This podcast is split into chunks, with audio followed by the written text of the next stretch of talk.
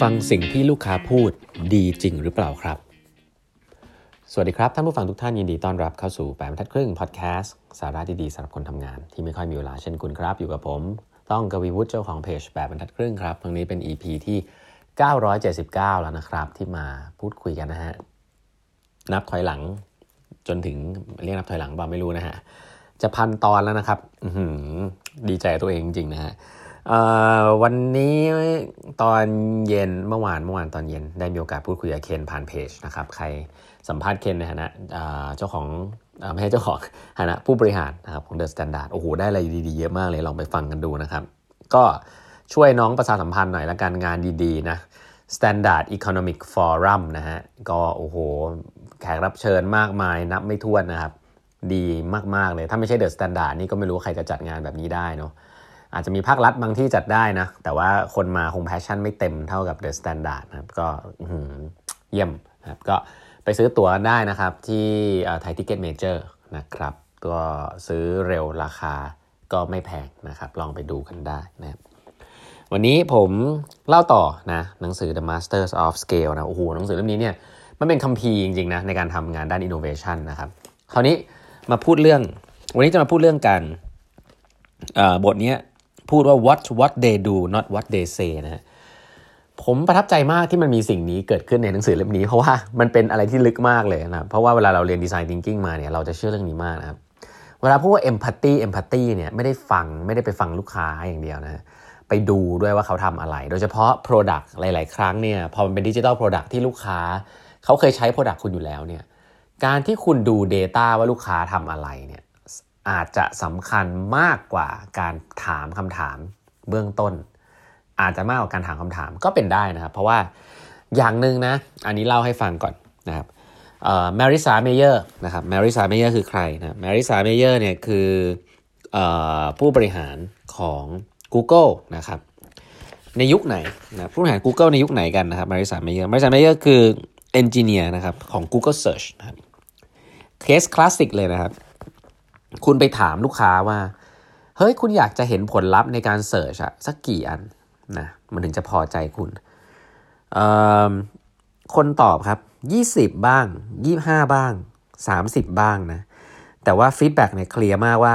result ยิ่งเยอะเนี่ยลูกค้ายิ่งชอบนะอันนี้เนี่ยคือ survey feedback นะครับ แต่ว่าพอมาดูผลลัพธ์ พอมาดูผลลัพธ์ จริง ๆ แล้วการวัดผลที่ดีเนี่ยมันไม่ใช่ลูกค้าชอบไม่ชอบอะไร แต่มันคือว่าการที่ลูกค้าคลิกลิงก์ที่เจอหรือเปล่านะเพราะถ้าลูกค้าคลิกลิงก์เนี่ยมันคือว่าเขาเข้าไปในเว็บไซต์ที่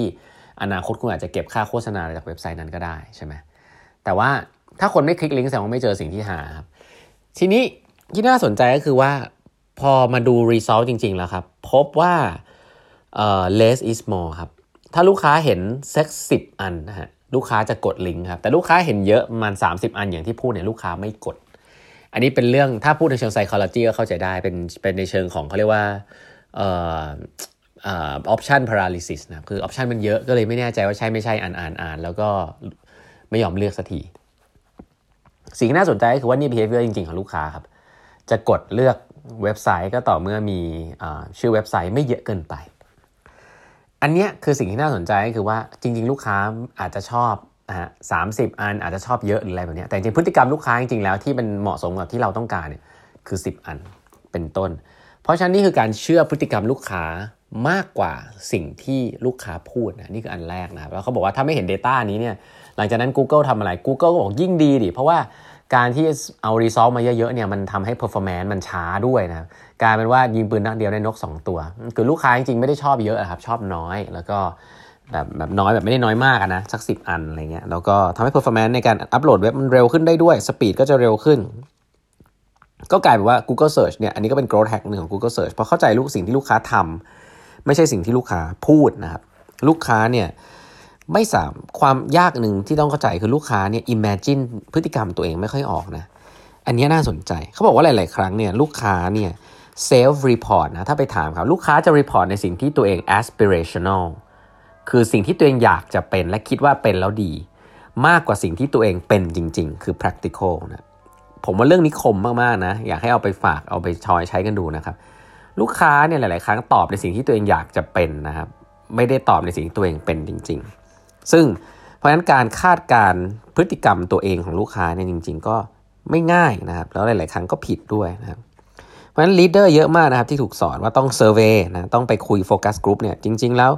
สิ่งที่ทำให้คุณเห็น user จริง ๆ ที่สุด แล้วไม่โกหกคุณแน่นอนนะไม่ต้องมีอะไรมาตรงกลางที่ทำให้เขาคิดเนี่ยคือ action ในการทำ product testing นะนั้นการทำ product testing ที่ดีคือการทำ prototype testing เนาะในเชิง design thinking ไม่ใช่แค่ empathy work อย่างเดียว ซึ่งถ้าคุณสงสัยเนี่ย watch what they do not what they say นะอันนี้สำคัญมาก บริษัทอีกบริษัทหนึ่งซึ่งเคยเจอเหตุการณ์แบบนี้ก็คือ Facebook นะฮะ มาร์คซักเคเบิร์กเนี่ยชัดเจนครับ ตอนที่ทำไอ้ Facemash Facebook เวอร์ชันแรก ๆ เนี่ย มันเป็นเหมือนกับอุปกรณ์ที่ทำให้คนในมหาวิทยาลัยรู้จักกันถูกไหมครับ แล้วถ้าเกิดไปถามเด็กมหาวิทยาลัยนะครับว่าอยากจะให้อันนี้ออกไปสู่ public ไหมเด็กมหาลัยส่วนใหญ่จะบอกว่าไม่เอาเขาอยากจะรู้จักแค่เด็กในมหาวิทยาลัยตัวเองนะครับมันจะได้เป็น exclusive community นะ คุยก็จะได้คุยเรื่องเดียวกัน